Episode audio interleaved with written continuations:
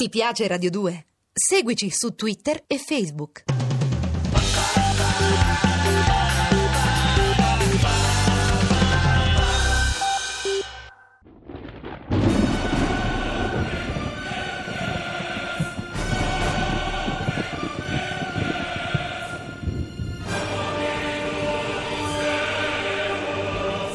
La furia di Eimerick.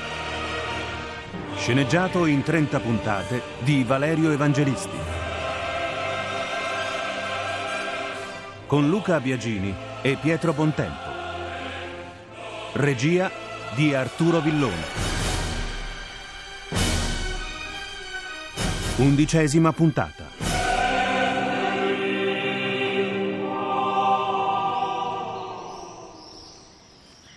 Ah, che quiete, Magister. Qui la mattina è tutt'altra cosa. A passeggiare in questi cortili ci si dimentica quanto è lugubre l'interno del convento. E invece noi non dobbiamo scordarcene mai, frate Pedro. La bellezza attorno alla malvagità ne accresce l'orrore.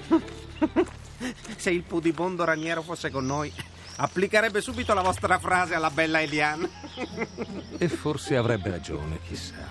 Vi confesso, frate Pedro, sono sollevato di non avere con noi Raniero stamattina. Anch'io. Ho preferito lasciarlo dormire perché si sta rivelando un peso sempre più gravoso. Non capisco perché padre Arnaud de Sancy ce lo abbia accollato. Come esperto di eresie è meno che mediocre. In tutto il resto è di una nullità disarmante. Ma forse voleva solo toglierselo dai piedi. In questo caso lo capirei, ma non potrei mai perdonarlo. Venite, andiamo a visitare la fonderia di Legionie.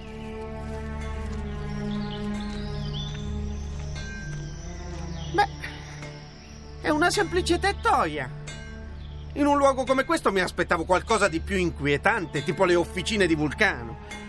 Beh, è vero che il frate che sorveglia il lavoro è incappucciato e porta i guanti, però non mi pare deforme.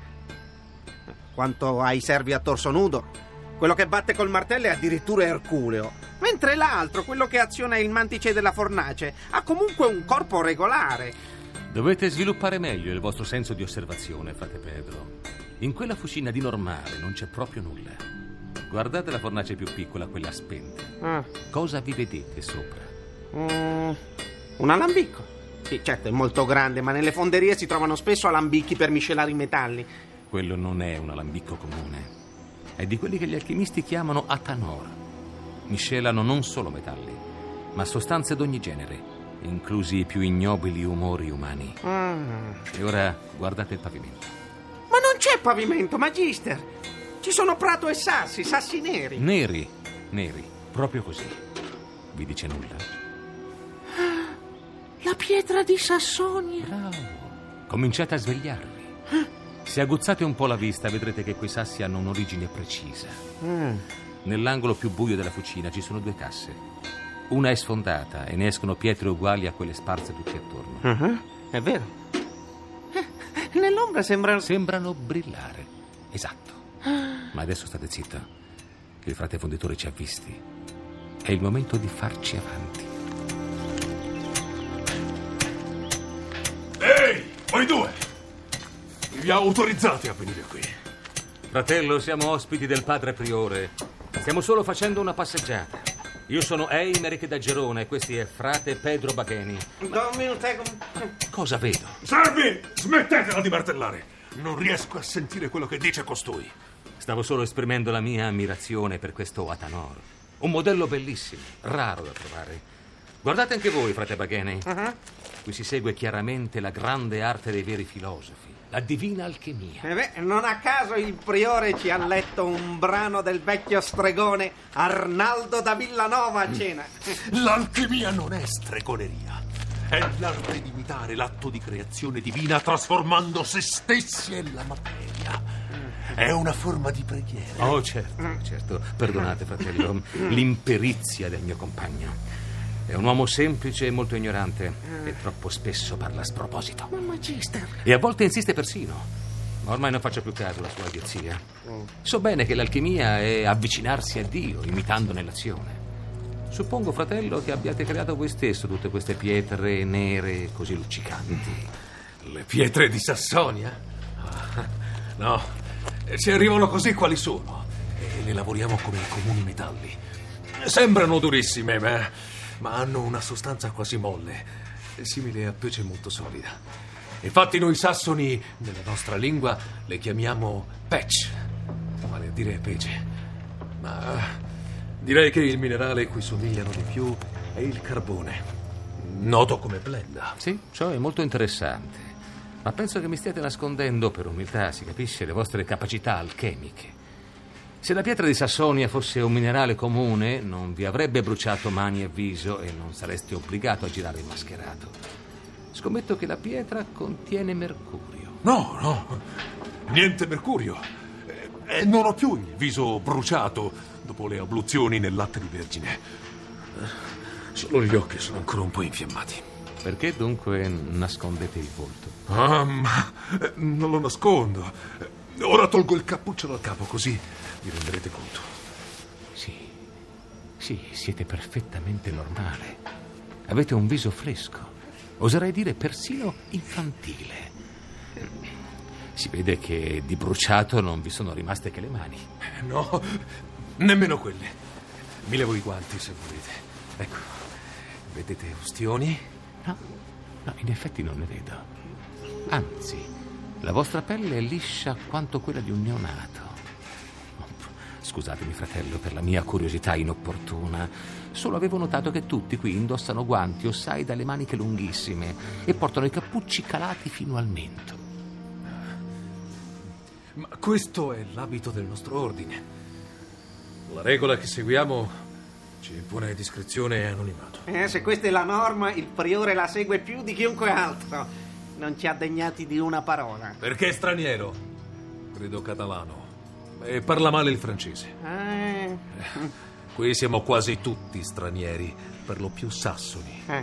Anch'io, sebbene mi esprima meglio dei miei confratelli. Sì, un altro frate ci ha spiegato la vostra provenienza. Eh, Pover'uomo, quell'Ans. Era orribilmente deforme, come quasi tutti coloro che abbiamo visto. È un altro effetto della regola. Portiamo cilici e strumenti di penitenza. Per questo sembriamo tutti malaticci. Ora capisco. Ciò è nobile e santo e Dio vi ricompenserà di tanto sacrificio. eh sì. Ma come mai venite tutti dalla Sassonia? Perché in Sassonia è molto sviluppata l'arte dei metalli. Se seguite la politica, forse saprete che la casa sassone degli Anhalt ha un'antica alleanza con i re d'Inghilterra.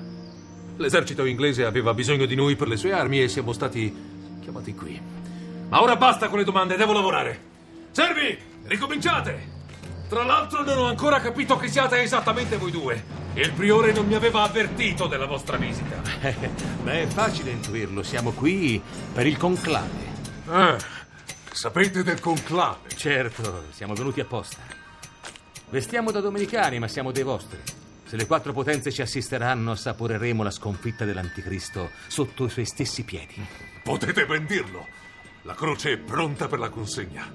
Le persecuzioni contro di noi stanno per finire. Eh, per fortuna Ramon de Tarrega lo ripete sempre. Ramon de Targa? E chi sarebbe? E beh, è uno che appartiene al nostro ordine, al nostro gruppo, voglio dire, alla vera chiesa che... Andate via subito! Eh. Sparite! Obbediamo, fratello. Scusate se vi abbiamo importunato. Via! Altrimenti quel martello cadrà sulle vostre teste!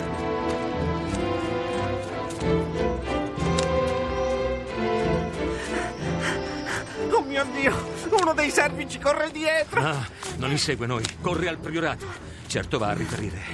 Possiamo rallentare il passo. Ma il frate, il frate è là.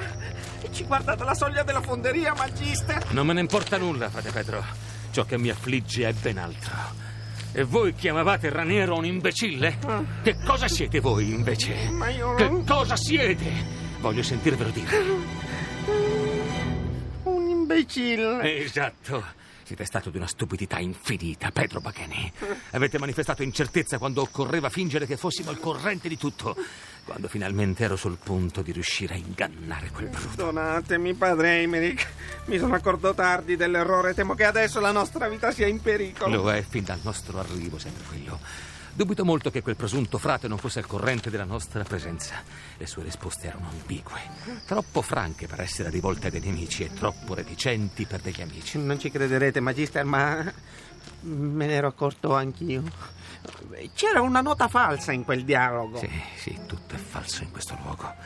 O davvero abbiamo a che fare con mostri tanto idioti quanto deformi, o subiamo una messa in scena ordita da una mente sottile e maligna? Ramon de Tarrega? Non lo so. Non ne sono più tanto certo. Di sicuro la messa in scena reca la firma del suo padrone, Satana.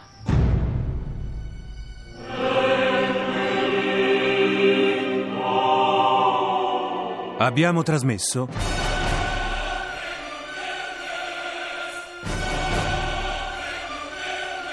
La furia di Eimerick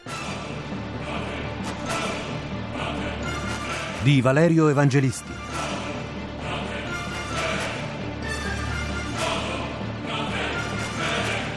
Con Pietro Bontempo, Luca Biagini, Davide Marzi. Musiche originali di Alessandro Molinari. Consulenza musicale Marco Pons de Leon. A cura di Vissia Bacchieca. Regia di Arturo Villone. Posta elettronica sceneggiato chiocciolarai.it